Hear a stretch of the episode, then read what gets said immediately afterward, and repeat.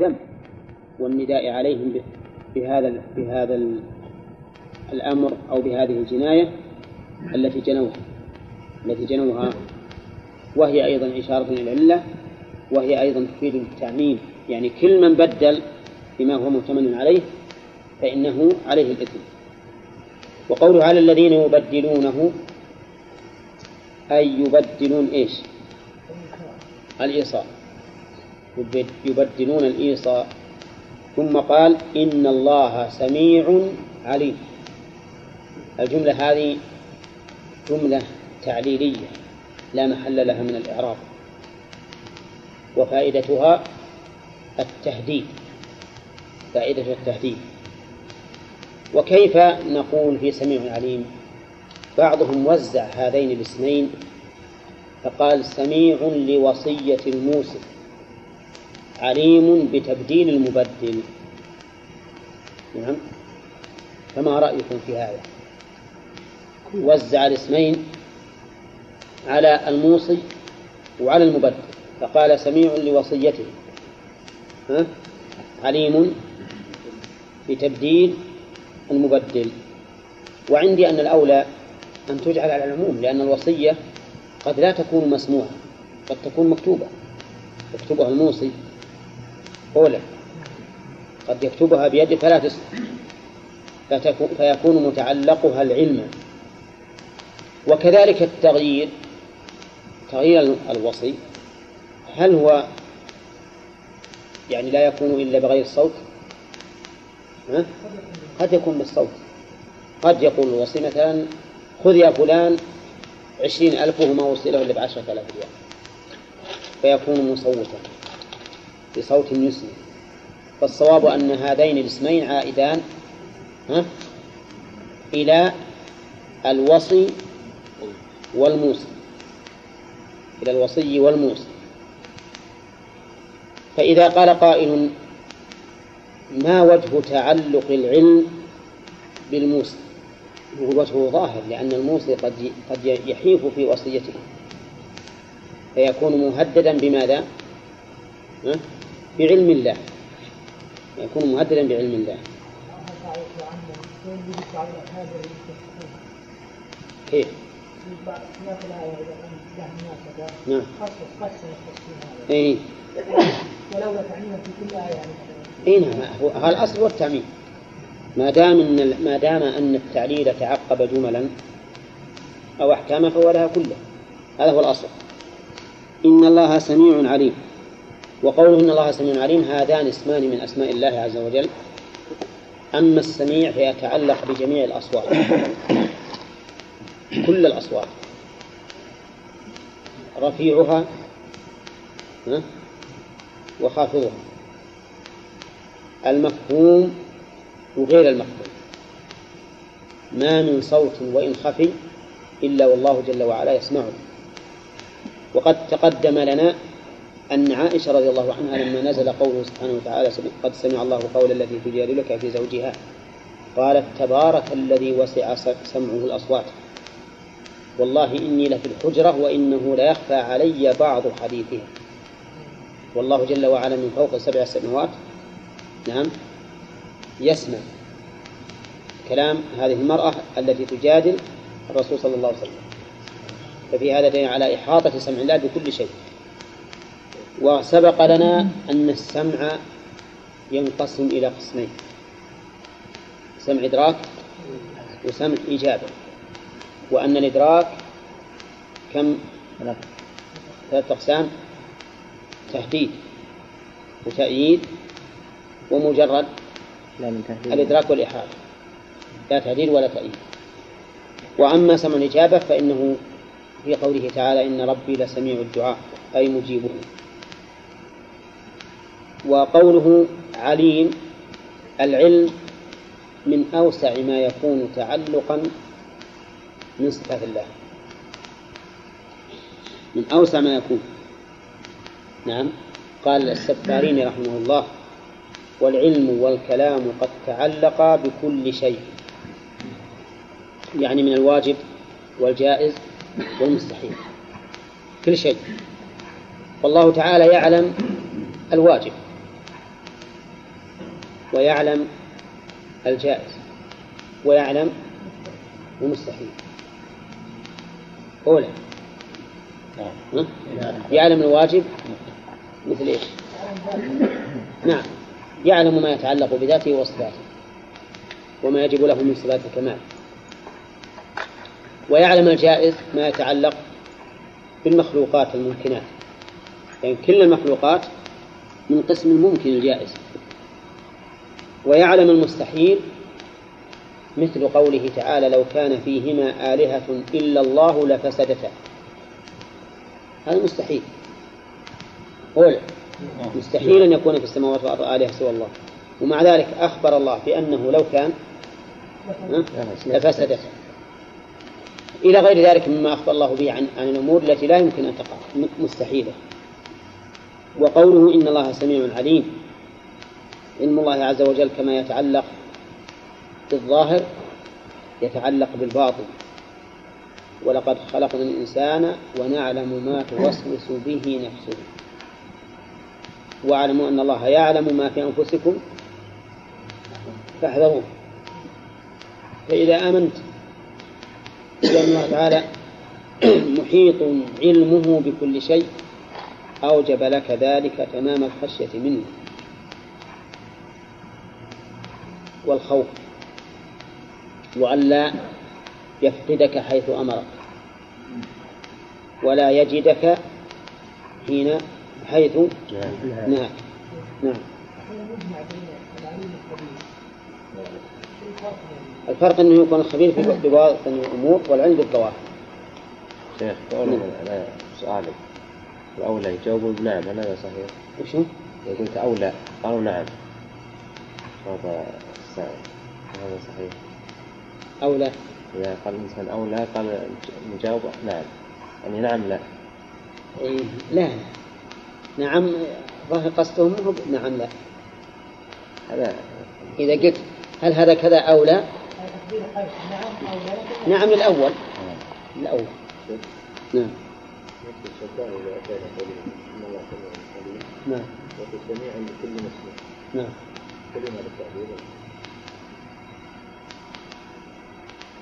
لا لا يا أحسن يقول لكل صوت. لأن هنا أشياء ما لا يسمعه أسمعه الله. كل سميع لكل سمع بالنسبة لله يعني. لكل مسموع؟ بالنسبة, بالنسبة لله. لا ما يصير هذا تحصيل حاصل لأن إذا قلنا سميع لكل مسموع معناه السميع لما يسمع. إذا قلنا لكل مسموع منه. نعم لا. إحنا نقول لكل صوت أحسن.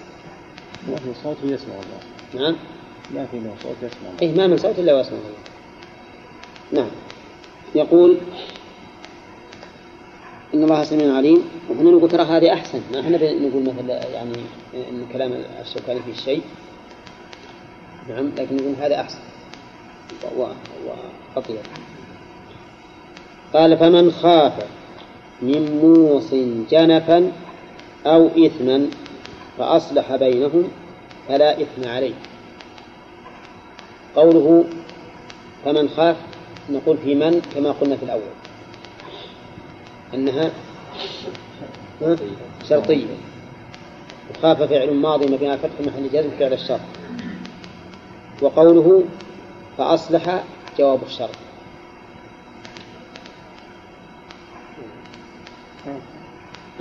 صحيح. صحيح؟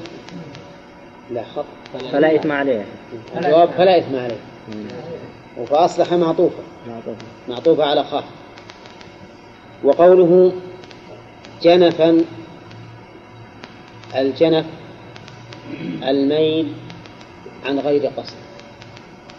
أو إثما الميل عن قصد. فأصلح بينهم. أي فعل صالحا. وليس المعنى أصلح الشقاق لأنه قد لا يكون هناك شقاق. نعم لكن أصلح بمعنى حول الأمر إلى شيء إيش؟ صالح. كما تقول أصلحت الكسر وأصلحت العيب. نعم يعني فأصلح الوصية. ولكن هكذا قال بعض المفسرين.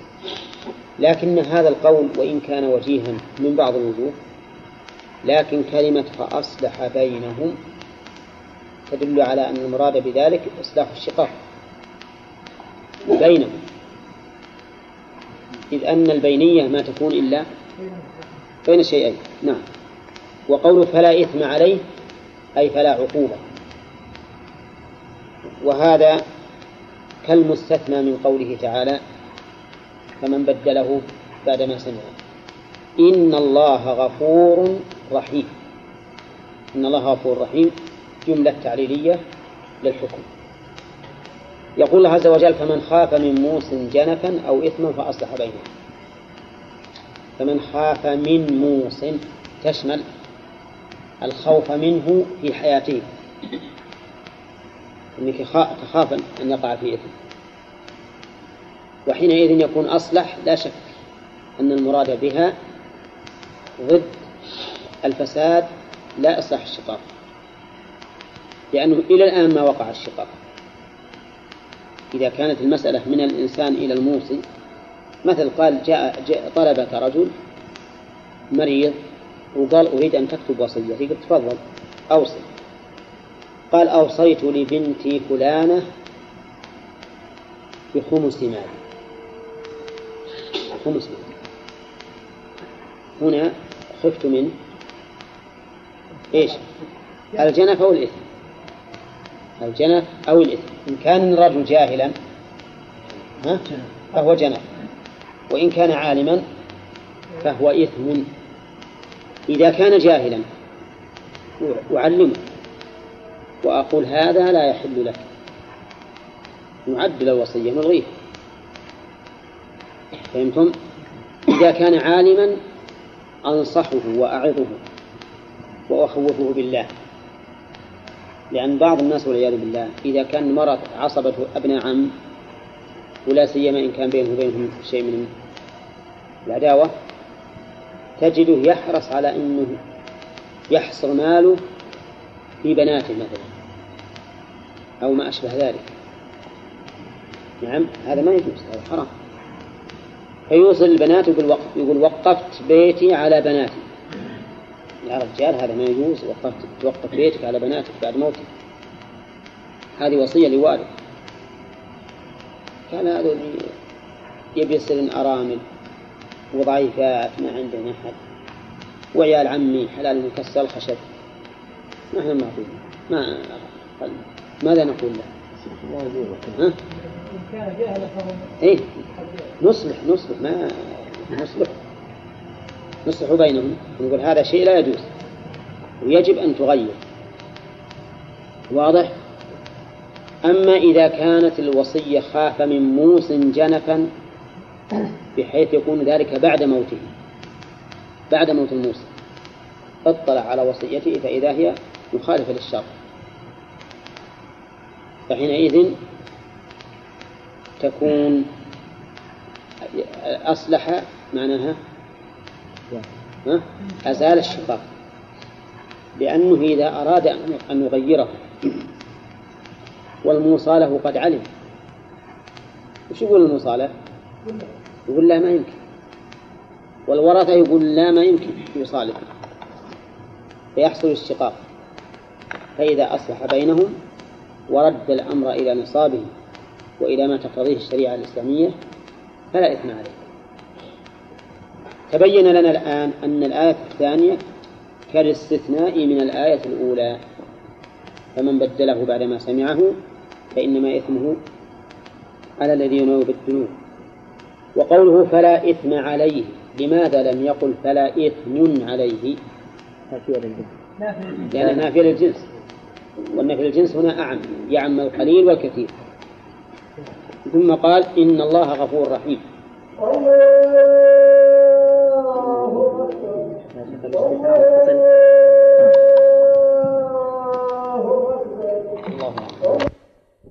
تعالى كتب عليكم إذا حضر أحدكم الوصية الموت إن ترك خيرا الوصية للوالدين والأقربين إلى آخره. من فوائد هذه الآيات الكريمة أن الوصية للوالدين والأقربين فرض على من ترك مالا كثيرا. نعم. تؤخذ؟ إيش بعد؟ حقا وعلى المتقين.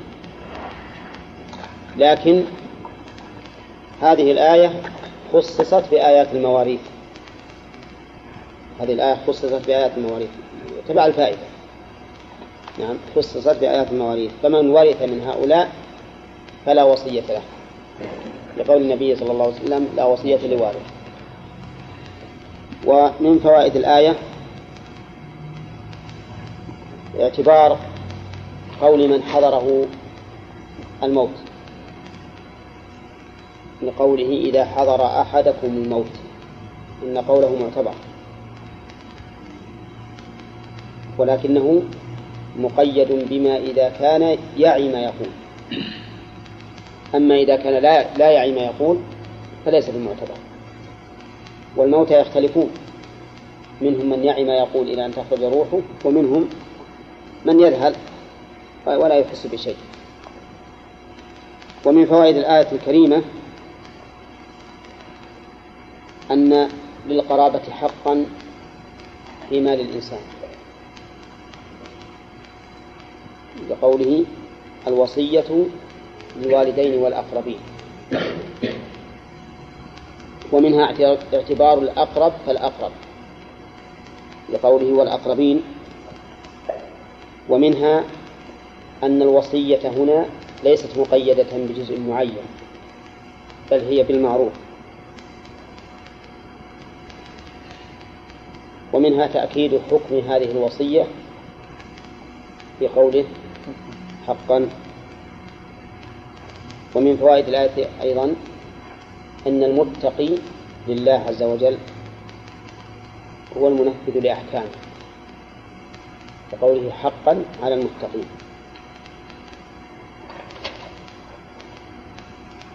ثم قال نعم. الآية على تأخير فلا الحديث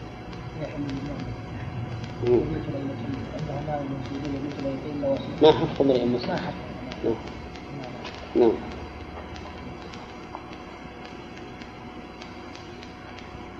ما تفيد هذا لكنها تفيد جواز الوصية عند حلول الأجل ولا في الحزن لا شك ما دل عليه حديث ابن عمر. لأن الإنسان ما يدري الموت يمكن يأتيه بطاقة أي تحديد إضافية معناها إنه إنه لا بد أن يفعل. هذا الظاهر والله أعلم. نعم. مو بلازم في هذا الوقت. نعم. بعض العلماء هذه المثال على سنة القرآن أو القرآن بالسنة.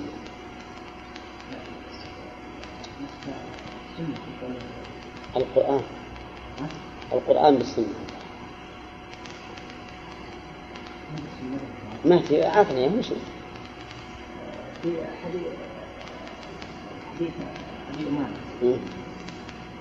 يقول أن الله أعطى نعم. نسخ القرآن بالسنة. إيه يعني السنة هي النسخ إيه. هذا اللي أنا. طيب ما يصلح؟ ما يصلح. لأن حديث الحديث هذا مبين للناسخ. مبين. وليس هو الناسخ.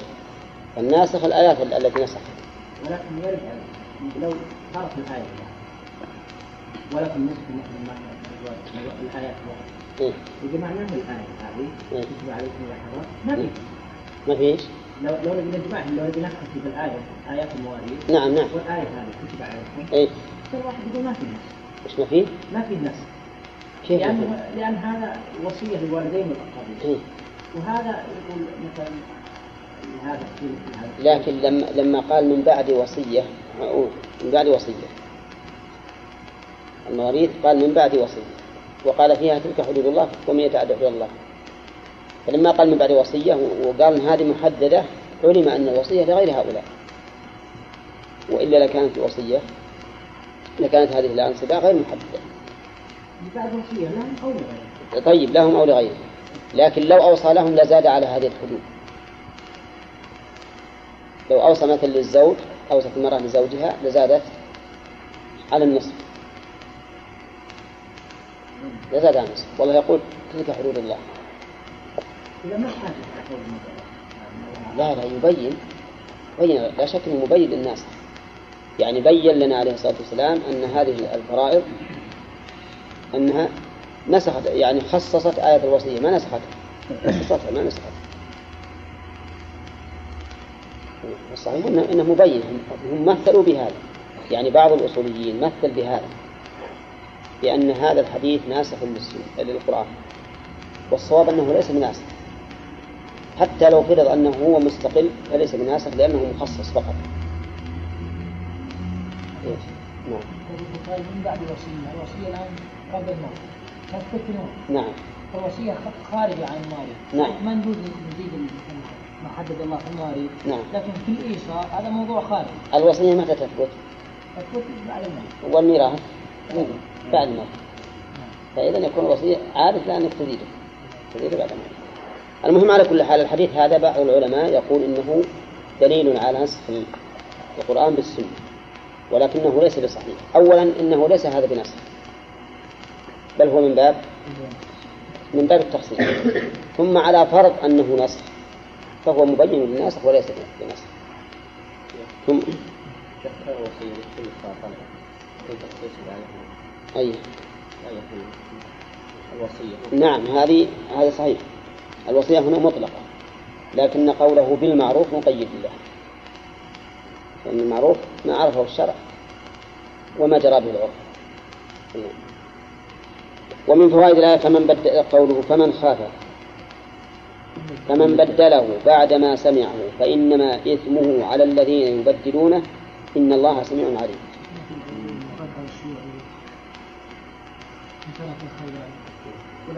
اي اي نعم فيها فيها لكن هذا هذا استقصاء ما هو بلازم طيب يقول فمن بدله بعدما سمعه فإنما إثمه على الذين يبدلونه إن الله سميع عليم. يستفاد من هذه الآية الكريمة أن من فعل الخير ثم غير بعده كتب له ما أراد لقوله فإنما إثمه على الذين يبدلون ومن فوائد الآية الكريمة أن من بدل الوصية جهلا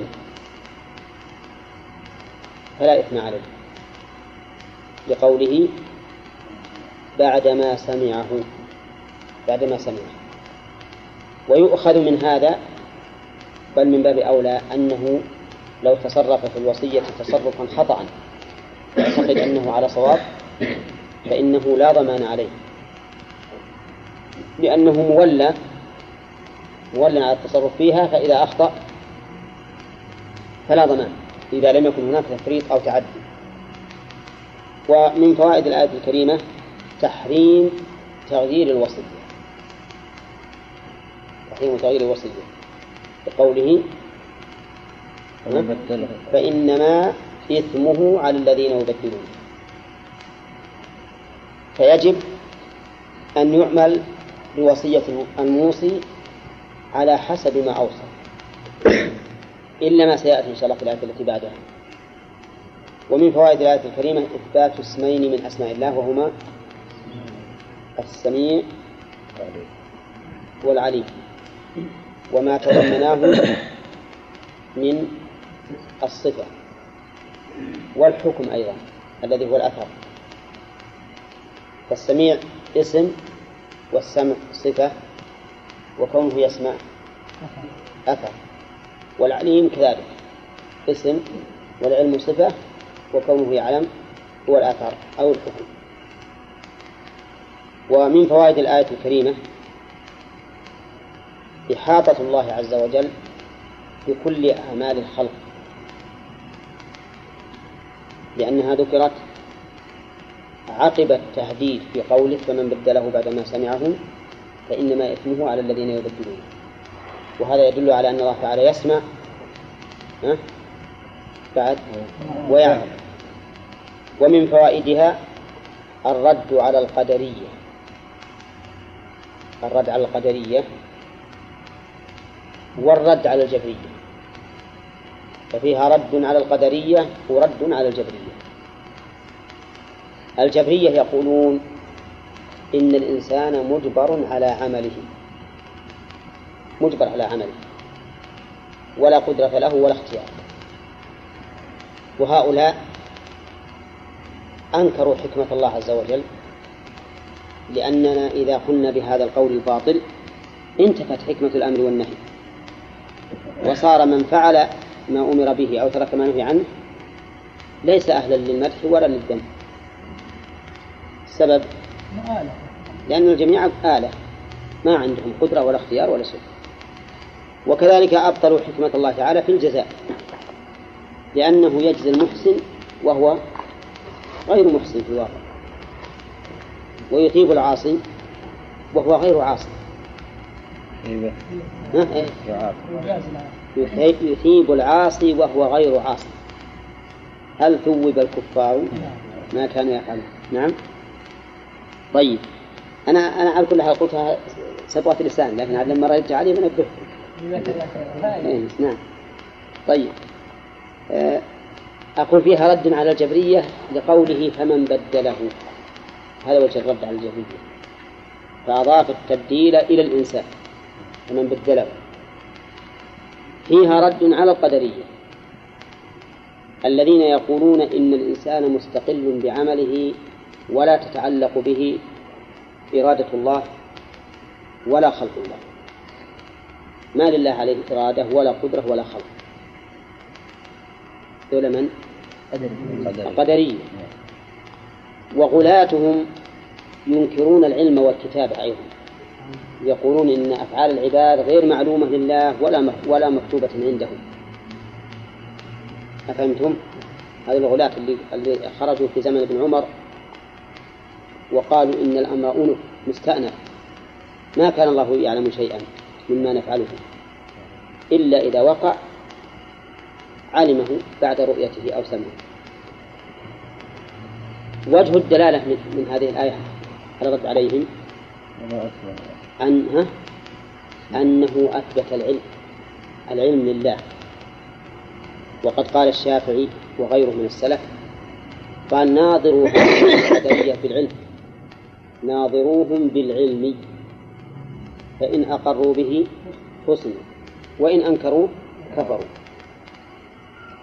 وهم القدرية المقتصدون منهم والذين استقر مذهبهم عليه هم الذين يقولون إن الله يعلم أفعال العباد لكنه سبحانه وتعالى لا يشاؤها ولا ولا يخلقها. ولا هو يعلمها ومكتوبة عنده. فقالوا لهم السلف ناظرهم بالعلم. إن قالوا إن الله يعلم فصل. إن قالوا إن الله ما يعلم كفروا. أما إذا قالوا إن الله لا يعلم فكفرهم واضح لتكذيبهم القرآن. وأما إذا قالوا إنه يعلم لكن ما يخلقها ولا يقدرها كيف يفصمون نقول هذه الأشياء هل وقعت على خلاف معلومة أو على وفق معلومة؟ ماذا يقولون؟ سيقولون على وفق معلومة لأن من قالوا على خلاف معناه ما علم. فإذا كانت على وفق معلومة لزم أن تكون مرادة لهم. وإلا لما وقعت. فالحاصل أن في الآية ردا على الجبرية وعلى القدرية. نعم. ولاحظوا أن القدرية والجبرية كل منهم غلا في جانب من جوانب من جوانب القدر. والوسط هو الخير فأهل السنة والجماعة كما تعرفون يثبتون لله العلم والكتابة والمشيئة. بعد؟ والخلق. المشيئة هي الإرادة.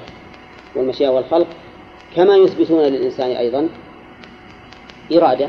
منكم من يريد الدنيا ومنكم من يريد الآخرة ويثبتون للإنسان أيضا مشيئة وما تشاءون إلا أن يشاء الله. ثم قال سبحانه وتعالى فمن خاف من موص جنفا أو إثما فأصلح بينهم فلا إثم عليه إن الله غفور رحيم. هذه الآية استثناء من قوله فإنما إثمه. فيستفاد منها نفي أو رفع الإثم عمن أصلح في الوصية إذا حصل جنف أو إثم. والفرق بينهما سبق في التفسير. الجنف الخطأ من غير قصد والإثم الخطأ بقصد. ويستفاد منه أنه قد يعبر بنفي الإثم دفعا لتوهمه وإن كان الأمر في, في نفسه واجبا. وهذه فائدة تنفعكم في كثير من المسائل. أنه قد يعبر بنفي الإثم أو نفي الجناح دفعا عن توهمه وإن كان الشيء أمرا واجبا. وهذا أقول إنه ينفعكم في هذا المكان وفي غيره. فالإصلاح عندما يخاف جنفا إثما إيش حكمه؟ واجب. لكن نفى الإثم الذي أثبت في قوله فمن بدله بعدما سمعه فكأنه قال لا إثم عليه ويرجع الأمر إلى أصله الأول وهو أن الإصلاح واجب. ونظيره قوله تعالى فيما سبق إن الصفا والمروة من شعائر الله فمن حج البيت أو اعتمر فلا جناح عليه أن يطوف بهما. أن يطوف بهما. هذا لنفي لنفي الجناح المتوهم من الطواف بين الصفا والمروة. ومثله قوله تعالى وإذا ضربتم في الأرض فليس عليكم جناح أن تقصروا من الصلاة.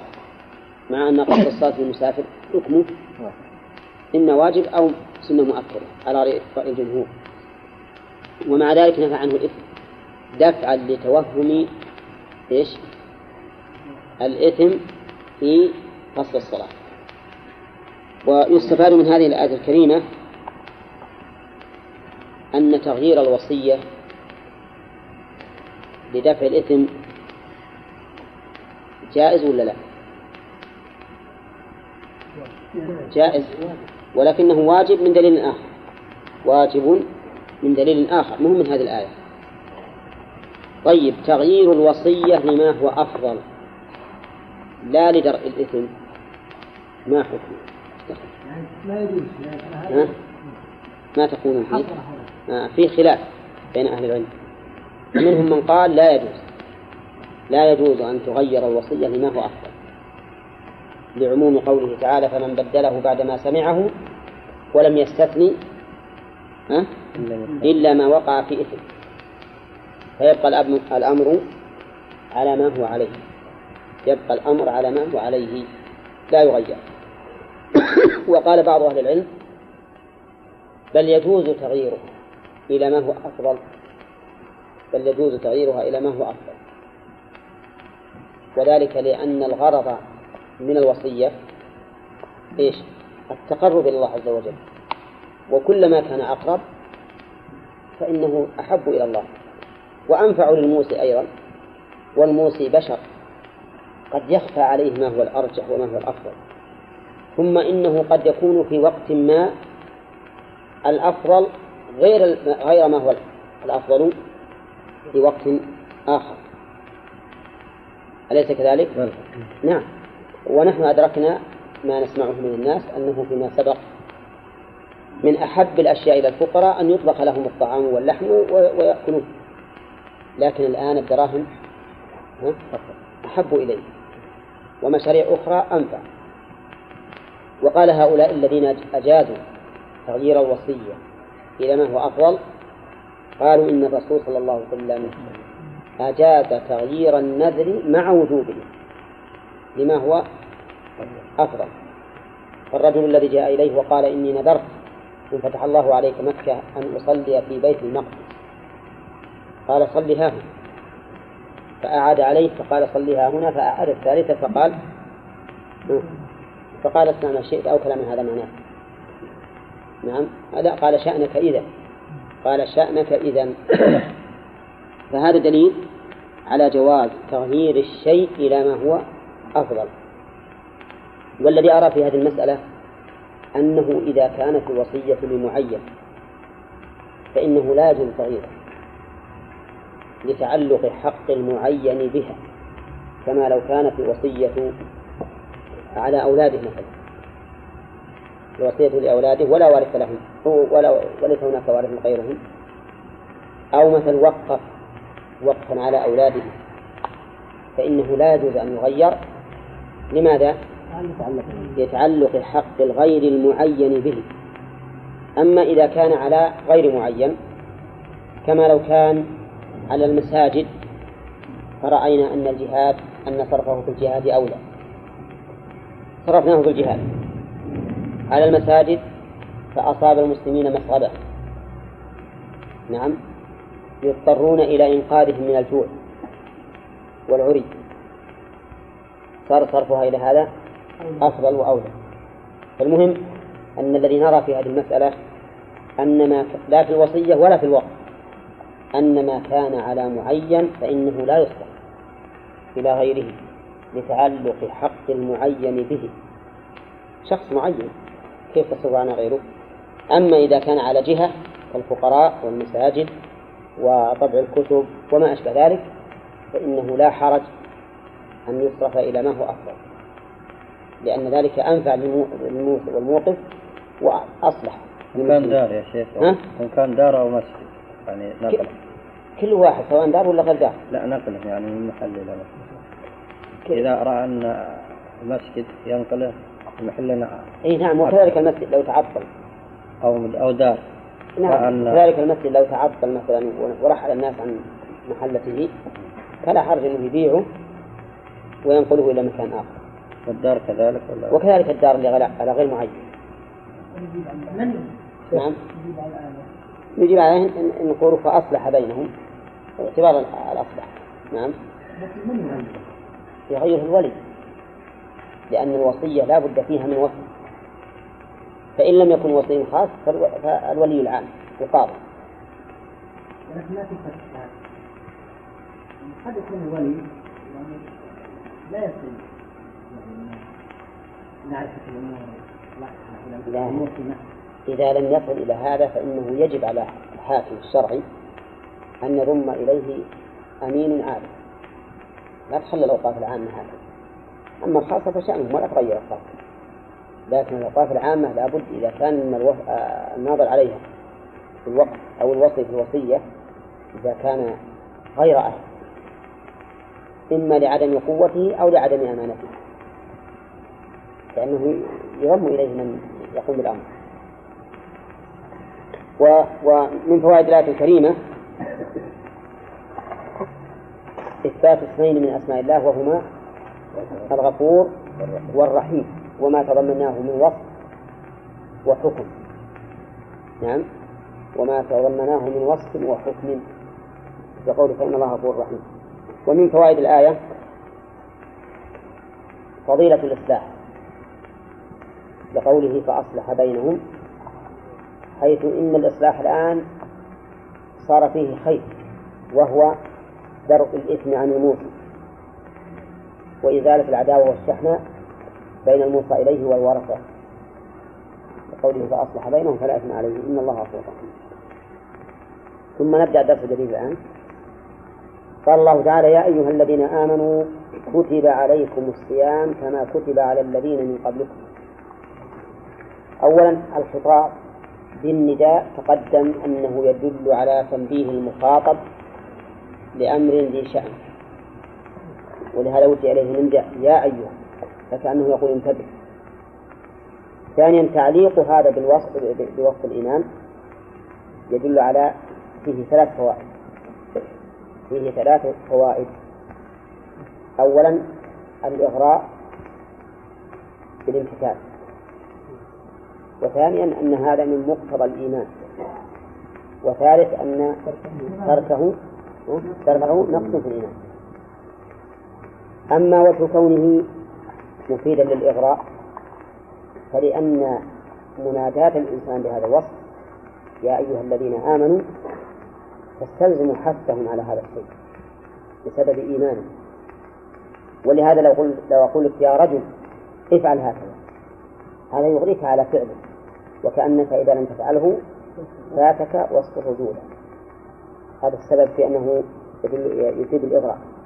أما كونه يفيد أنه مقتضى الإيمان فلأنه وجه إلى المؤمنين فكان ذلك من مقتضى إيمانه وأما كونه نقصا فيما لو تخلف فلأنه لما خص به المؤمن علم أنه من خصاله. وإذا فاتت خصال الإيمان أو فات شيء منها صار ذلك نقصا في الإيمان.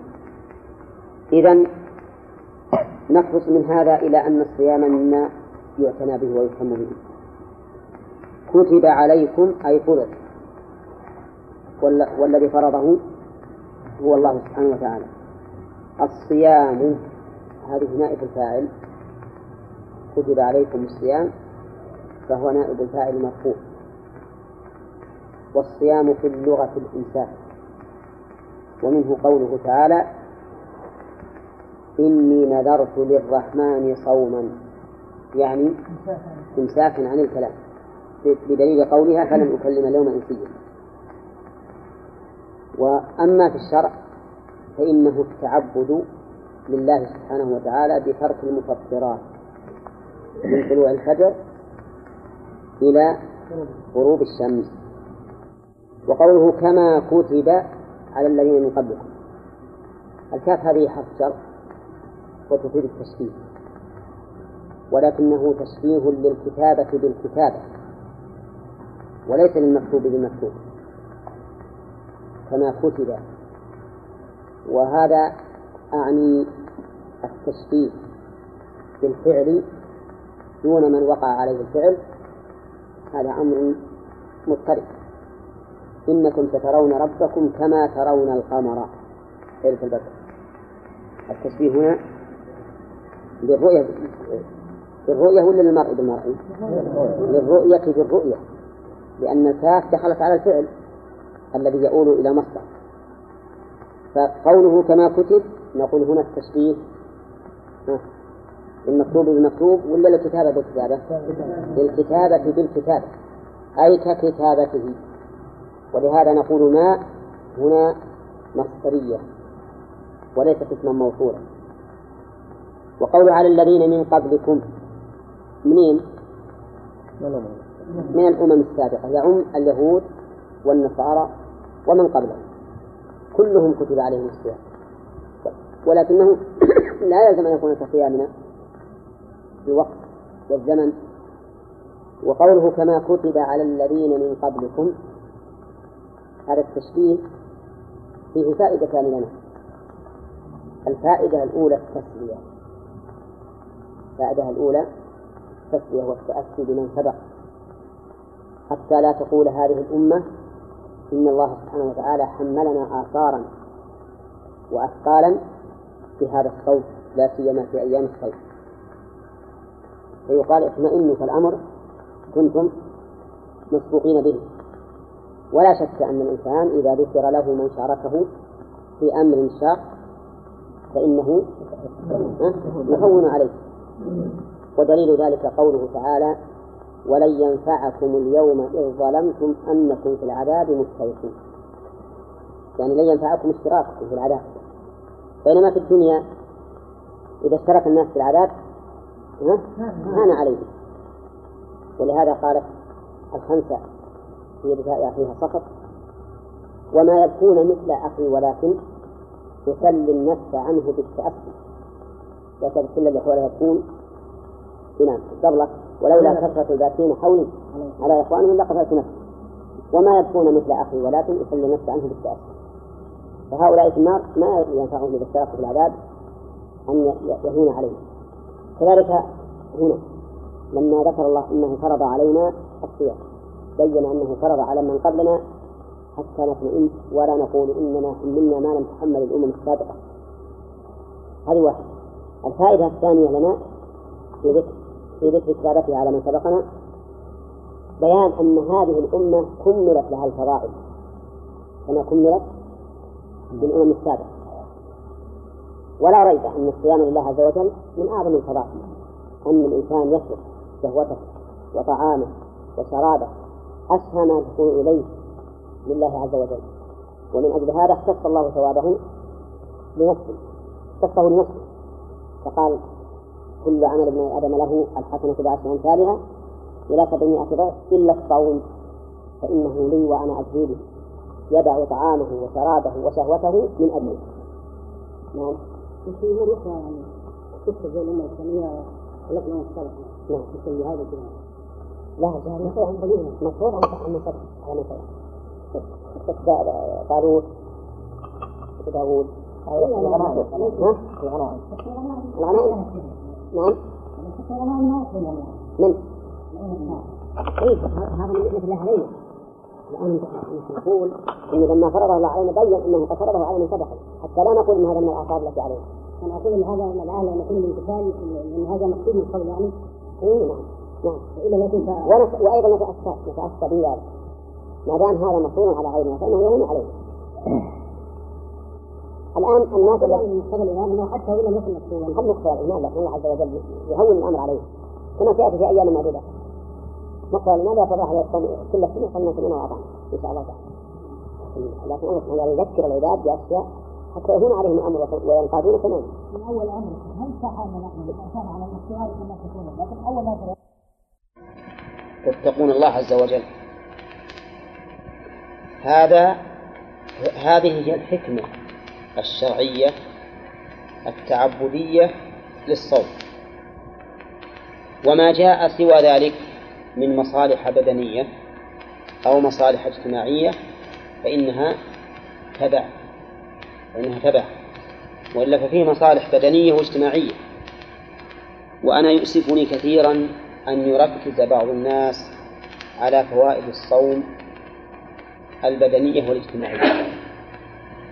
أنا لا أقول لا تذكر تذكر لكن لا يركز عليها وكأنه ما شرع إلا لها لأن هذا يذهب روح الصيام وهو التعبد لله به. فإذا قيل للإنسان أنت إذا صمت صار في هذا زوال للفضلات التي في بدنك من كثرة الطعام وصار في هذا كذا وكذا من الفوائد الطبية وصار في هذا أيضا تفكير لك بإخوانك الفقراء. حتى تواسيهم بمالك وما أشبه هذا من أمور. ما نقول هكذا وننسى الأصل. الذي من أصله الذي من أجله كتب الصيام وهو تقوى الله. ولهذا قال رسول الله عليه الصلاة والسلام من لم يدع قول الزور والعمل به والجهل فليس لله حاجة في أن يدع طعامه وشرابه. هذا هو الحكمة من الصوم والتقوى فيه ظاهرة جدا. ولا حاجة إلى أن أأتي لكم بشاهد وأنتم تصومون رمضان وتحسون بما يكون لنفوسكم من تقوى الله عز وجل في أيام الصوم. نعم.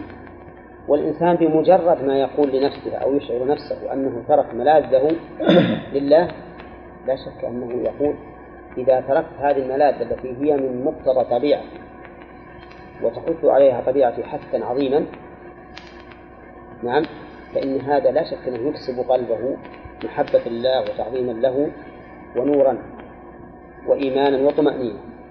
وهذا هو السر في قوله تعالى لعلكم تتقون. هنا مطلقة نعم. ولم تخص الله نعم. هذا نعم. لا ما له وجه. لا الصواب أنكم لعلكم تتقون الله لأن التقوى إذا أطلقت فهي هذه تقوى الله. مثل وتعاون على البر والتقوى. وما أشبه. نعم. يعني قد يكون قائل إن التقوى غالبا تكون في الإفطار أكثر منها الصيام. وذلك لأن الجسم عندما يكون نشيط يكون اخشع لله. وإذا كان يعني غير ذلك يعني ما في شده انه يكثر الذكر والعبادة. ما جربت يا ولد الشبع هو الذي يدعو إلى الأشر والبطر إلى النوم. وغير النوم. الإنسان إذا شبع راح يدور شيء ثاني. لا خاصة إذا كان الجو حار لا هو صحيح إنه يتعب نعم. لا شك إنه يتعب نعم. فهمت؟ لكن هذا التعب وهذا الانكسار له تأثير على القلب. نعم. تأثير يعرفه أرباب السلوك. نحن ما نعرفه إحنا يعني إلى المادة أقرب منا إلى الروح لكن على كل حال أرباب السلوك يعرفون هذا. فله إصلاح عظيم للقلب. إذا كان في الحدود الشرعية أنا ما أقول موت روحك من الجوع لو أنك كنت صايم. لا كلوا من طيبات ما رزقكم واشكروا لله. لكن له تأثير لا سيما إذا اقترن به أن الإنسان يشعر بأنه يتعبد لله. وهذا له فائدة عظيمة. إيه. حديث عن هذا الرسول في الصيام. إيه نعم. الشيطان المردات طيب. ثم قال أياما معدودات. أياما معدودات. أياما هذه مفعول بقوله الصيام لأن الصيام مصدر يعمل عمل فعل ولا لا؟ هو مر علينا كلام مالك أو شو فعله العمل مم. مضافا أو مجردا معاد نعم أو معال ما يخاف يكفي. أو معال إن كان فعل معال مع ما يحيد محله والاسم إلى آخره. المهم هو الآن مع ال. مع ال. فهمت؟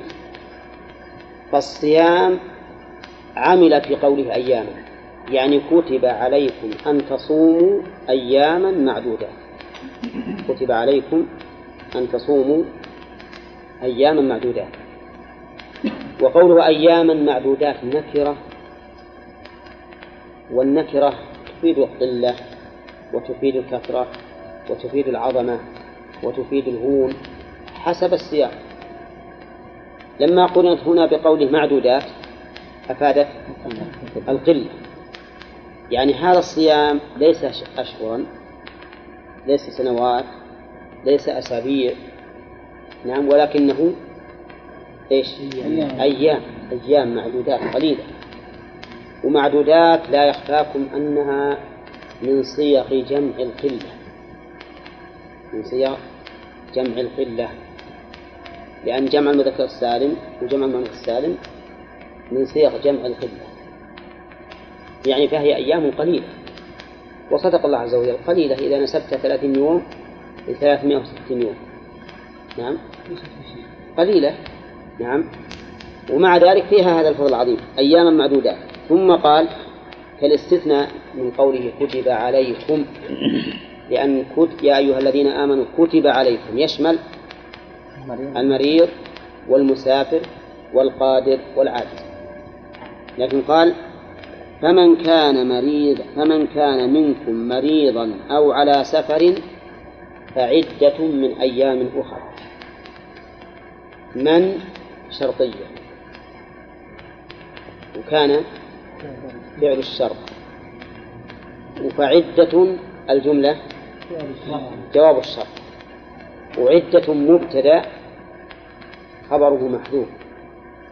والتقدير فعليه عدة من أيام أخرى. ويجوز أن تكون مبتدأ خبر خبرا مبتدأه محذوف. والتقدير فالواجب عدة. نعم. وقول فمن كان منكم مريضا مريضا أخذ بعض أهل العلم بظاهره. وقال أي مرض يصيب الإنسان فله أن يفطر أي مرض يصيب الإنسان فله أن يفطر ولكن في هذا نظر. ووجهه أنه إنما استثني المريض لمشقة الصوم عليه. وعلى هذا فنقول من كان منكم مريضا مرضا يشق عليه الصوم يشق عليه الصوم. أو يتأخر به البر. يعني ما يشق عليه لكن يتأخر به البر. أو يفوت به العلاج. كما لو قال له الطبيب خذ حبوبا كل أربع ساعات وما أشبه ذلك. فالمهم إذا كان للصوم تأثيرا على يرحمك الله تأثيرا على هذا المرض بمشقة أو تأخر برع أو اختلاف في علاج فإنه يجوز له أن يفطر أما مريض في في في ضرسه مثلا ضرسه وصار معه كسل بسبب وجع الضرس ولكنه يتحمل الصيام بدون مشقة. نقول له أفطر. ها؟ ما نقول أفطر. أو كان في أصبعه شوكة وصار معه بعض الفتور من أجلها. نعم لكنه لا يشق عليه الصوم. فهذا أيضا لا نقول له أفطر لأنه لا داعي للفطر فالمرض لم يؤثر عليه إطلاقا. فإذا قال قائل نحتاج إلى دليل على هذا التخصيص قلنا التخصيص مفهوم من العلة. وقوله أو على سفر على سفر. ما قال أو مسافرا؟ مع أنه قال في الأول مريضا ولم يقل في مرض. فلا بد أن يكون هناك حكمة في اختلاف التعبير فما هي الحكمة؟ الحكمة من قال إن من عزم على الرحيل فله الإفطار ولو كان في وسط بلده. كما هو مروي عن أنس بن مالك رضي الله عنه وقال إنه هو السنة فإنه يظهر تماما معنى قوله أو على سفر. لأن المتهيأ للسفر المرتحل لو ما سفر لو ما خرج وصار في سفر حقيقة فإنه على سفر. ولهذا يقول الشاعر مر الجراد على زرعي فقلت له لا تأكلن ولا تسعى بإفسادي. فقام خطيب منهم فوق سنبلة فقال إنا على سفر لا بد من ذلك. نعم. الشاهد قوله إنا على سفر. نعم. من كان منكم مريضا أو على سفر فعدة من أيام أخرى. قوله فعدة من أيام أخر هذه على تقدير شيء محذوف. التقدير فأفطر فعدة من أيام أخرى. إيه فأفطر فعدة من أيام أخرى. ثم عدة إما أنها مبتدأ خبره محذوف تقدير فعليه عدة أو أنها مبتدأ خبر أو أنها خبر مبتدأ محذوف تقدير فالواجب عدة أو فالمكتوب عدة من أيام أخرى. طيب قوله تعالى كتب عليكم الصيام كما كتب. هذا التشبيه لأي شيء يا مصطفى. تشبيه كتاب كتاب. أي نعم. كتاب. إيه. وليس المكتوب المحفوظ لا ليس ها؟ لا. ما نظيرها؟ أو هل هناك شاهد في مثل هذا التركيب يدل على ما قلت؟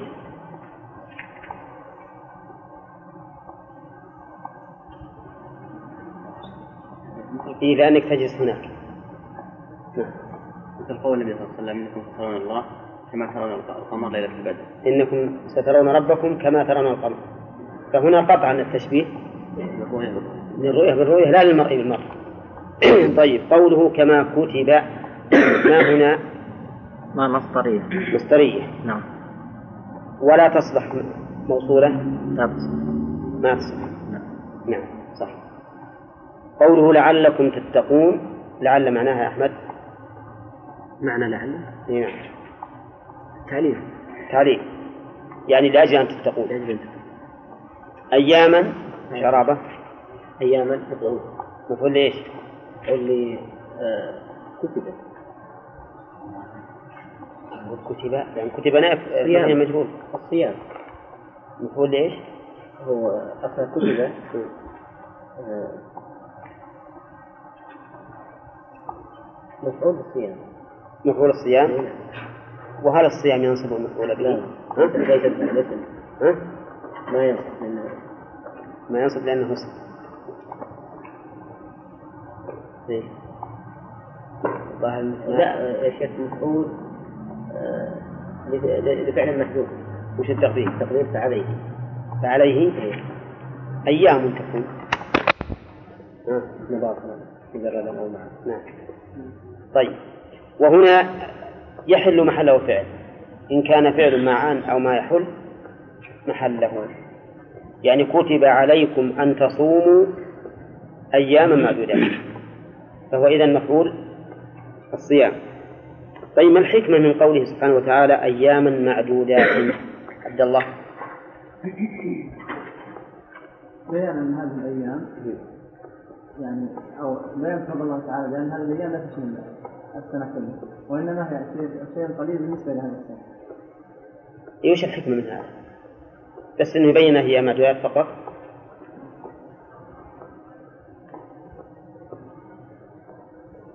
نعم. تخفيف على العباد. صح. تخفيف الأمر على المكلف. أنا ما أسأل لماذا كانت أياما أسأل لماذا عبر بأيام. يقول هذه من أجل تخفيف الأمر على المكلف ليقبل يعني كما لو أقول لك ما هي إلا أيام قليلة أو ما هي إلا ليال قليلة وما أشبه ذلك. طيب. قوله فمن كان مريضا أو على سفر فمن كان منكم مريضا أو على سفر هل المراد مطلق المرض؟ لا نعم هل المراد مطلق المرض؟ نعم أي مرض يكون؟ أي مرض أي عذر ها؟ أي عذر يعني مرض إي أي مرض يكون؟ أي مرض أي مرض يكون؟ طيب توافق؟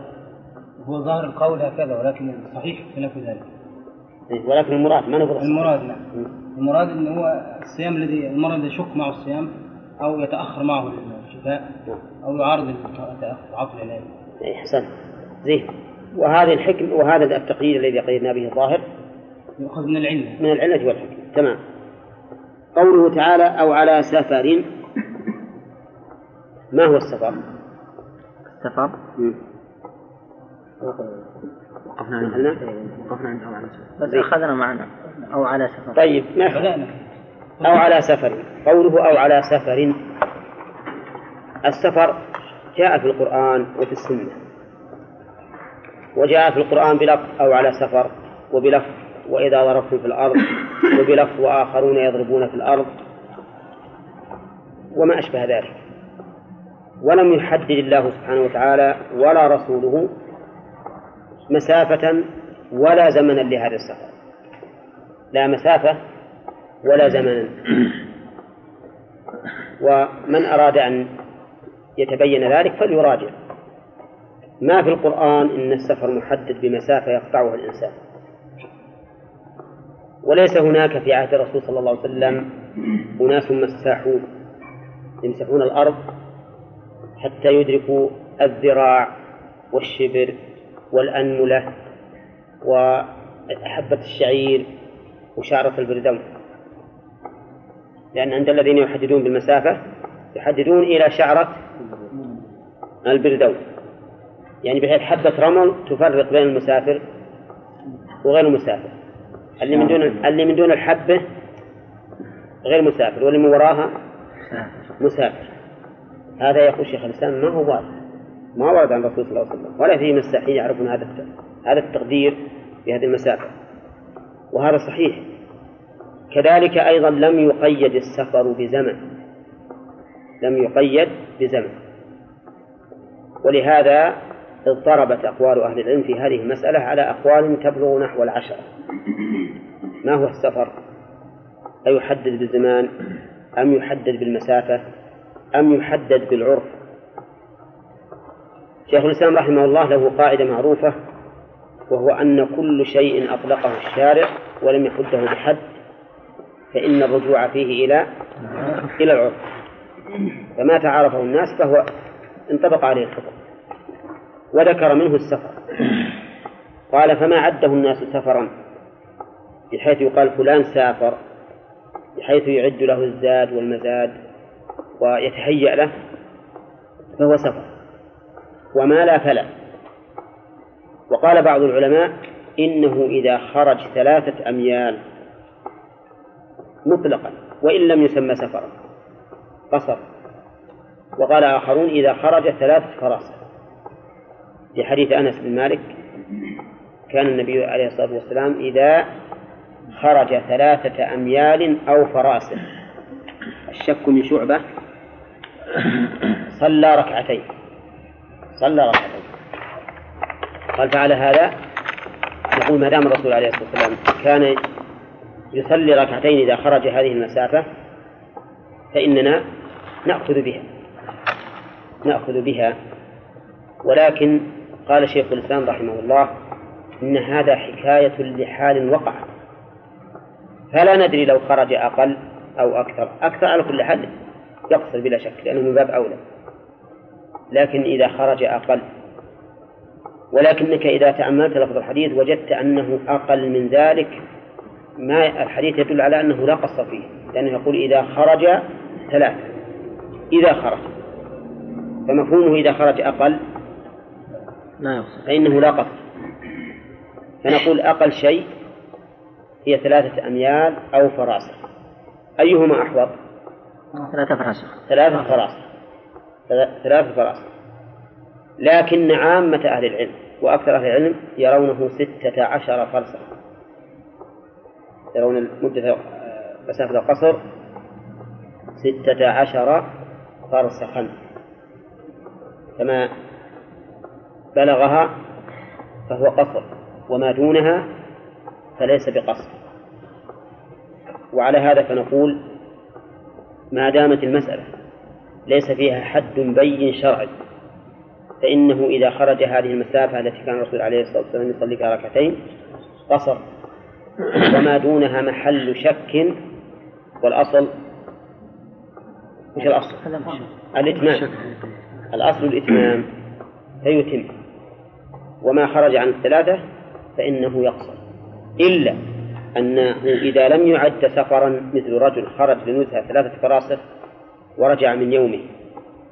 فإنه لا يعد مسافر حتى في العرف لا يعد مسافرا. فلا يثبت له حكم السفر. لكن لو أن رجلا خرج ثلاثة فراسخ وأقام مدة في هذا المكان فإنه يعد مسافرا. فصار السفر الآن إما أن يكون بالمسافة وإما أن يكون بالزمن حسب العرف. وقوله سبحانه وتعالى أو على سفر التعبير اختلف في قوله مريضا ولم يقل ومن كان فيه مرض قال من كان مريضا. وفي السفر قال أو على سفر. ما هي الحكمة؟ قد يقال الحكمة والله أعلم أن المسافر قد تكون له حالة تشبه الإقامة. تكون له حال تشبه الإقامة. مثل ما لو أقام في بلد. مستريحا مطمئنا مستظلا نعم. فهو في الحقيقة ما كأنه مسافر. لكنه إيش؟ لكنه على سفر. ما نيته الإقامة. مثل ما حصل للرسول صلى الله عليه وسلم في غزوة الفتح. فإنه أقام في مكة تسعة عشر يوما وهو يقصر الصلاة وقد أفطر حتى انسلخ الشهر كما في حديث ابن عباس الذي في البخاري الرسول صلى الله عليه وسلم هنا باعتباره في بلد ها؟ وش يعتبر؟ كأنه مقيم هو والمقيمون على حد سواء لكنه في الحقيقة على سفر ما نيته الإقامة نيته أن يبقى في هذا المكان لمدة حاجة بمقدار حاجته ثم يرجع. فهنا نقول إنه على سفر. هذه فائدة. فائدة أخرى على رأي بعض أهل العلم أن المتهيئ للسفر كالخارج فيه. يعني مثلا إنسان عزم على أنه يمشي بعد الظهر في رمضان وهذا متهيئ. يهيئ عفشه يحمل متاعه وما أشبه ذلك. يقولون وإن كان في بلده فإنه يجوز أن يفطر. وكان أنس بن مالك رضي الله عنه يفعل ذلك ويقول إنه من السنة. إنه من السنة. لكن الحديث هذا فيه مقال عنه. لكن على رأي من أثبته يقول إن الإنسان إذا عزم على السفر أصبح مفطرا. أصبح مفطرا وهذا قالوا خير من كونه يصوم ثم إذا خرج أفطر لأنه لم يدخل في العبادة أصلا. لكن جمهور أهل العلم ومنهم الأئمة الأربعة على خلاف هذا القول على أنه لا يحق له الفطر إلا إذا خرج. على خلاف بينهم أيضا هل يجوز لمن سافر في أثناء اليوم وهو صائم أن يفطر أم لا؟ والصحيح أنه يفطر دلالة السنة على ذلك وقوله على فعدة من نعم. هل يستوي إذا تهيأ؟ إذا إيش؟ إذا تهيأ. لا ما أرى هذا أنا. ما أرى هذا لأن الحديث فيه مقال. إن اسمه شيء والأصل وجوب الصوم. والحمد لله إذا خرج ما دام إذا خرج له أن يفطر يخرج صائما وإذا شاء. أفطر لأنه يتأخر السفر لسبب خارجي عنه. ربما يتأخر نعم. خصوصا وقتنا الآن لأن الآن الإنسان مربوط بغيره في مسألة الأسفار. الأول واحد يحمل بعير ويمشي لكن الآن خصوصا في الطائرات مربوط بغيره. طيب بقينا. قوله تعالى فعدة من أيام أخرى فعدة.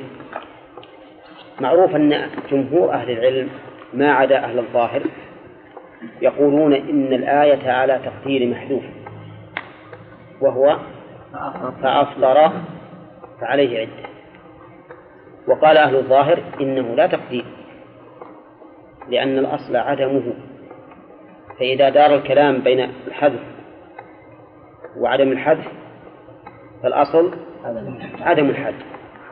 وعلى هذا فمن كان مريضا أو على سفر ففرضه عدة من أيام أخرى.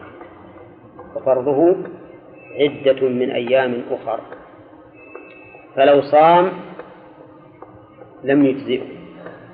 لو صام لم يجزئه. لأن الله إنما أوجب عليه العدة من أيام أخر أخر أي مغايرة لهذه الأيام. فعليه لو صام لم يجزئه. وهذا القول لولا وجود السنة لكان قويا لقوة تعليله. ولكن السنة بينت أن الآية لا بد فيها من تقدير فأفطر وذلك لأنه ثبت أن الصحابة مع نبيهم صلى الله عليه وسلم منهم الصائم ومنهم المفطر فلم يعب الصائم على المفطر ولا المفطر على الصائم. ولو كان الصوم حراما ما فعله الصحابة في حضرة النبي صلى الله عليه وسلم بل قد كان عليه الصلاة والسلام يصوم في رمضان. كما في حديث أبي الدرداء كنا مع النبي صلى الله عليه وسلم في رمضان في شدة الحر وأكثرنا ظلا صاحب الكساء فمنا من يتقي الشمس بيده. وما فينا صائم إلا رسول الله صلى الله عليه وسلم وعبد الله بن رواحة. في سفر؟ في سفر. في سفر. فهذا دليل على جواز الصوم في السفر. ثم إن الرسول صلى الله عليه وسلم أيضا صام حتى جاء الناس إليه فقالوا يا رسول الله إن الناس قد شق عليهم الصيام وإنهم ينتظرون ماذا تفعل فدعا بقدح من ماء بعد بعد العصر فشربه وهو على ناقته والناس ينظرون إليه وأفطر في أثناء النهار. فهذا دليل على إيش؟ على جواز الصوم في السفر. وهو الحق.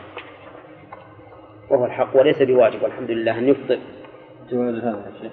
جواز الإفطار في أثناء النهار وفي على جواز الإفطار في أثناء النهار وقوله فعدة من أيام أخر. أيام. ما قال من الأيام الأخر؟ أيام نكرة. فنستفيد أنه لو صام عن أيام الصيف أيام شتاء. ها؟ يجزي ولا لا؟ نعم. يجزي لأن أيام نكرة. أخر بمعنى مغايرة. من أيام أخرى. وفيها إن شاء الله نتعرض في الفوائد إلى أن الواجب الأيام دون الشهر. فعدة من أيام أخر. وعلى الذين يطيقونه فدية طعام مسكين. وعلى الذين يطيقونه. لما أوجب الصيام قال وعلى الذين يطيقونه فدية طعام مسكين فمن تطوع خيرا فهو خير له. كأن هذا هذه الجملة كأنها تفصيل لقوله كتب عليكم الصيام. وأن الصيام على المطيق إما أن يفتي وإما أن يصوم والصوم خير له. صوم خير له وقوله على الذين يطيقونه الطاقة بمعنى القدرة أي يقدرون عليه. هذا هو الصواب كما سيأتي إن شاء الله تعالى. وقال بعض أهل العلم يطيقونه أن يبلغ الطاقة منهم حتى يصبح شاقا عليهم. حتى يصبح شاقا عليهم. فمعنى يطيقونه يطوقونه أي يتكلفونه ويشق عليه. وقال آخرون إن في الآية حذفا والتقدير وعلى الذين لا يطيقونه فدية وعلى الذين لا يطيقونه. وهذا القول أضعفه لأن هذا القول يقتضي تفسير المثبت بالمنفي. الله يقول يطيقونه وهذا يقول لا يطيقون. وهذا تفسير للشيء بضده ولا يستقيم. أما من قالوا يطيقونه أي يبلغ طاقتهم حتى يشق يشق عليهم فهذا له وجه. لكن ما ثبت في الصحيحين من حديث سلمة بن الأكوع يدل على ضعفه. يدل على ضعفه. بل وظاهر الآية أيضا يدل على ضعفه لأن قوله في آخرها وأن تصوموا خير لكم يدل على أن هؤلاء يستطيعون الصيام وأنهم وأنه خطب به من يستطيع. وحديث سلمة بن أكوى في الصحيحين أنه أول ما فرض الصيام كان الإنسان مخيرا بين أن يصوم ويفتدي ثم أوجب الله الصوم في الآية التي بعدها شهر رمضان الذي أنزل فيه القرآن. وهذا هو القول الراجح. إن معنى يطيقونه أي يستطيعونه. فدية. فدية هذه خبر. ولا مبتدأ؟ خبر مبتدأ. لا مبتدأ. مبتدأ مؤخر. مبتدأ مؤخر. خبره على الذين. وعلى الذين يطيقون. وعلى الذين يطيقون. وقول فدية أي فداء عن الصوم. يفتدي به عن الصوم. والأصل أن الصوم متعلق بك وأنك مكلف به. فتفدي نفسك من هذا التكليف بماذا؟ بطعام مسكين. فدية. وقوله طعام هذه عطف بيان. لقوله فدية لأنها تبينه. هذه الفدية طعام مسكين. طعام مسكين. هل يوزع على الأفراد أو على الجملة؟ يوزع على الأفراد. يعني عليهم لكل يوم ها؟ طعام مسكين. وليس المعنى عليهم طعام مسكين لكل شهر بل لكل يوم. ويدل لذلك القراءة الثانية في الآية. طعام مساكين. طعام مساكين. عرفتم؟ ومساكين جمع. فكما أن الأيام التي عليهم جمع فكذلك المساكين الذين يطعمون جماعة لابد أن يكونوا جمع. وقوله فدية طعام مسكين فيها قراءات عندي. نشوف القراءة الأولى. فدية طعام مساكين. فدية طعام مساكين. اختلفت عن القراءة اللي في المصحف وشوفوا الإضافة وجمع مساكين. فدية طعام فدية فدية فدية فدية طعام مساكين. هذه واحدة. القراءة الثانية فدية طعام مساكين. توافق اللي بالمصحف؟ إلا أنها؟ بالجمع. نعم. إلا أنها بالجمع. ففيها إذا ثلاث قراءات. فدية طعام مساكين. وهذه من من باب إضافة الشيء إلى نوعه. من باب إضافة الشيء إلى نوعه. كما أقول خاتم حديد. أي؟ طيب أي من حديد. فدية فدية طعام. أي فدية من طعام المساكين. طيب. أما القراءة الثانية اللي خلاف المصحف فدية طعام مساكين. وهي علامة في المصحف. تكون طعام عطف بيان لكنها بينت أن المراد بالمسكين الجنس وأنه موزع على الأفراد وأن المراد فدية لكل يوم؟ مسكين. وقوله طعام مساكين طعام. بين نوعه؟ لا لا ها؟ ما بين. بين قدره؟ ها؟ بين جنسه؟ ها؟ جنس طعام إيه، جنس طعام زين. لكن نوعه لم يبين. ولا قدره. إذا نرجع إلى مسمى الطعام. إلى مسمى الطعام. فما سمي طعاما؟ كفى. فإذا كنا في بلد لا يطعمون إلا اللحم. ناس ما عندهم إلا اللحم والحيتان. على شاطئ البحر يأكلون من الطيور ومن الأسماك. وش يصير الطعام؟ أسماك. ولحم كذا ولا لا؟ إذا كنا في بلد لا يأكلون إلا الذرة. يكون الطعام؟ ذرة. إذا كنا في بلد لا يطعمون الشعير. لا يطعمون الشعير. ما يجزي؟ ما يجزي. فتبين بهذا ضعف من يقيد الطعام بأنه ما يجزئ في الفطرة ثم يقولون الذي يجزئ في الفطرة كم من صنف؟ خمسة أصناف فقط خمسة أصناف.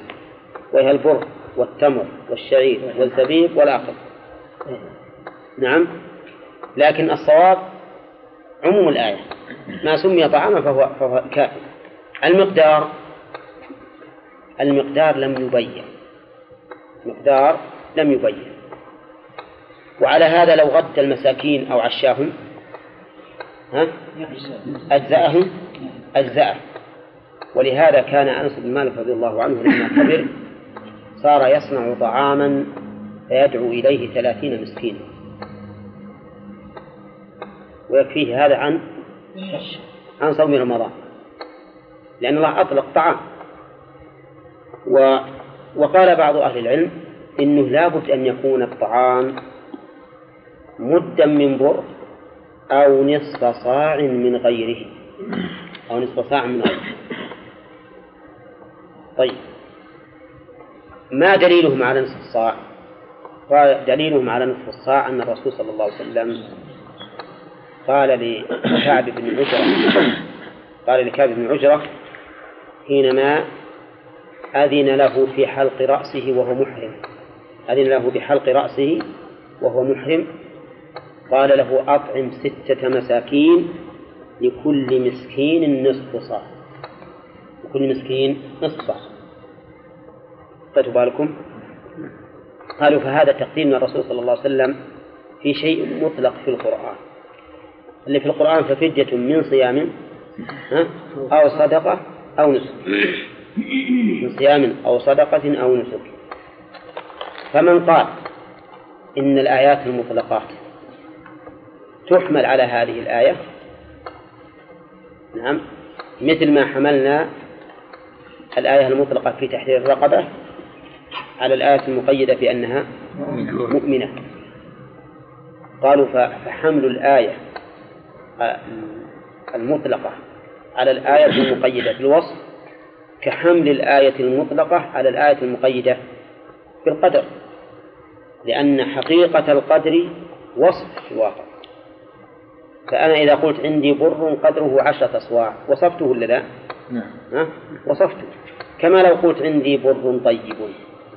قالوا فيحمل المطلق في جميع أنواع الطعام. نعم. إذا كان يريد أن يفرقه عليه. بدون أن يدعوهم إليه يحمل على هذا المقيد. وأما الذين قا... وأما دليل المد من البر فدليلهم أن معاوية رضي الله عنه لما قدم المدينة وإذا البر قد كثر فيها قال إني أرى مدا من هذه يعدل مدين من الشعير. فعدل الناس في وقته عن إخراج الفطرة من صاع إلى إلى نصف صاع. لكن معاوية رضي الله عنه عارضه من عارضه من الصحابة مثل أبي سعيد رضي الله عنه. فإنه قال أنا لا أزال أخرجه كما كنت أخرجه على عهد النبي صلى الله عليه وسلم. ولا شك أن ما ذهب إليه أبو سعيد هو الحق في مسألة الفطرة لأن الرسول صلى الله عليه وسلم عين الفطرة من أصناف مختلفة. وقيد و من تمر ومن شعير كما في حديث ابن عمر. فرض النبي صلى الله عليه وسلم زكاة الفطر صاعا من تمر أو صاعا من شعير. وأبو سعيد قال فرض قال كنا نخرجها صاعا من طعام. وكان طعامنا يومئذ التمر والشعير والزبيب والأقط نعم. البر ما ذكر لأنه في عهد الرسول عليه الصلاة والسلام قليل جدا ما كان طعامهم العام. ولهذا ما ورد في السنة الصحيحة ذكر البر في مسألة الفطرة. وعلى هذا فنقول إذا الذين قالوا بأنه يجزئ المد أخذوه من فعل معاوية رضي الله عنه. أخذوه من فعل معاوية رضي الله عنه. طيب الرز ما تقولون فيه؟ أيلحق بالشعير أم بالبر؟ حسب الطعام. لا إلا الذين الذين يقيدون يقول مد بر أو نصف صاع من تمر أو شعير لا يلحق بالبر الشعير رخيص. إيه أنا أرى أنه يلحق بالبر وأولى به. لسهولته سهولته أسهل من البر. أولى. أسهل وأكثر فيما أظن. لا كلهم متوسط هلا نشوف. ها؟ الآن إذا حطيت لك مد من من من الرز. في قدر. وطبخته. كم يصير من مد؟ يصير مدين يصير مدين أو أكثر؟ أكثر من مدين نعم. لكن حط لك حب من البر. ما يشب هذا الشباب. وحتى لو طحنته ما يكون يبلغ هذا المبلغ. ثم هو ما يحتاج إلى مؤونة. هذا الأرض البر ما يمكن تاكله إلا أنت طاحنه وعاجن كذا؟ ومرصعه ولا؟ لكن هذا صلحا موجبه وكبه بس ما يبي شيء هنا نعم بعض الأماكن ال- لا يجد الإنسان آه، ناس ينتفع بأنواع الأطعمة يعني لو أعطته حتى أردب من البر ما ينتفع وش ينفع؟ ها؟ وش ينتفع به؟ ينتفع بمال يريد يأخذ مال آه قروش يعني أي وش يبيبها قروش؟ يعني ينتفع بها هو الأكل عنده ما وش يبي؟ يعني أنت لا تجد مساكين في المكان نفسه لا تجد. أهم ما يكون الأكل. ولهذا يقدم الإنسان سد الجوع عن سد العرض. يعني إنسان مثلا في ليس في بلده غريب مثلا في بلاد أجانب وكذا ما ما يجد فقراء يعني يحتاجون طعام. كيف يفدي يعني؟ هل بيعطيهم قروش يعطيهم طعام؟ يستحون ما ياكلون الطعام طعم. هو طيب ادور طعام ما. ادور طعام اللي هم يأكلون. وش أحسن هو؟ يشق عليهم ما يجد الفقراء يعني. طيب افرض إنه ياكل يعني. غالب أهل البلد تجدهم ليسوا مسلمين. إنه ياكل سندوتش. اصلح سندوتش واعطيه لأن شيخ الإسلام يرى أنه يجوز إنه يطعم من الخبز.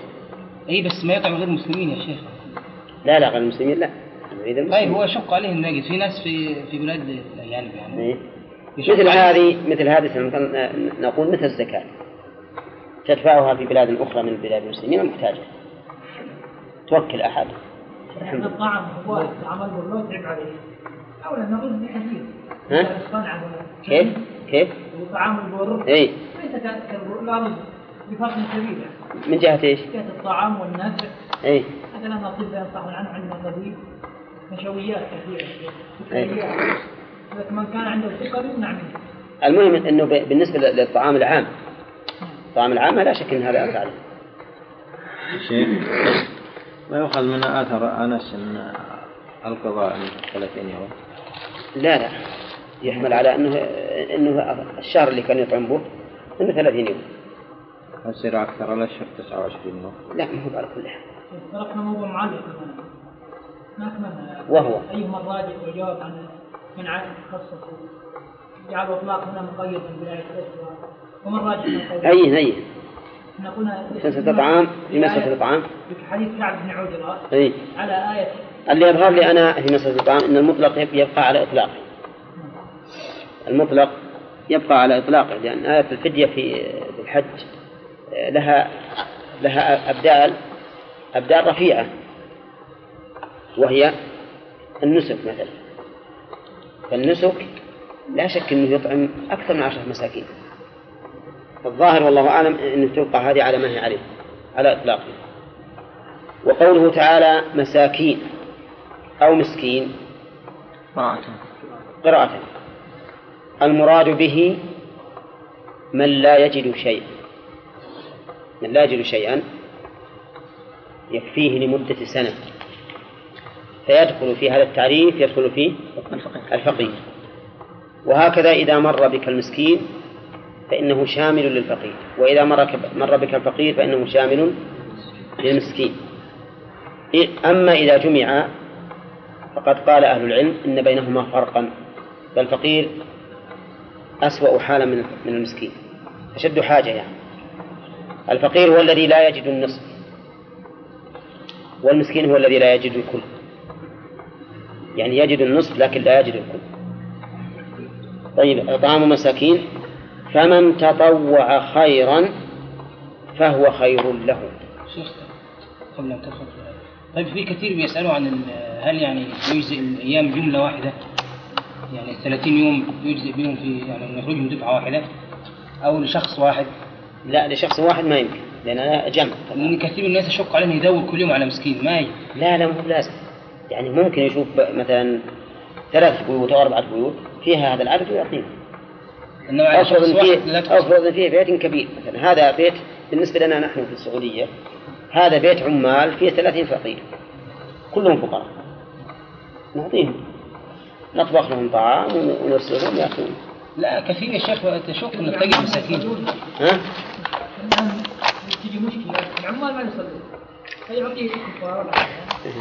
لا في في أماكن يا شيخ عندنا من- الناس لا يعرفون مساكين بالمرة من مجموعة عمال مش حافظين عصر والله هذا ما لكن الأصل في المسلم العدالة. الأصل في المسلم العدالة وأنه يصلي إلا إذا تبين.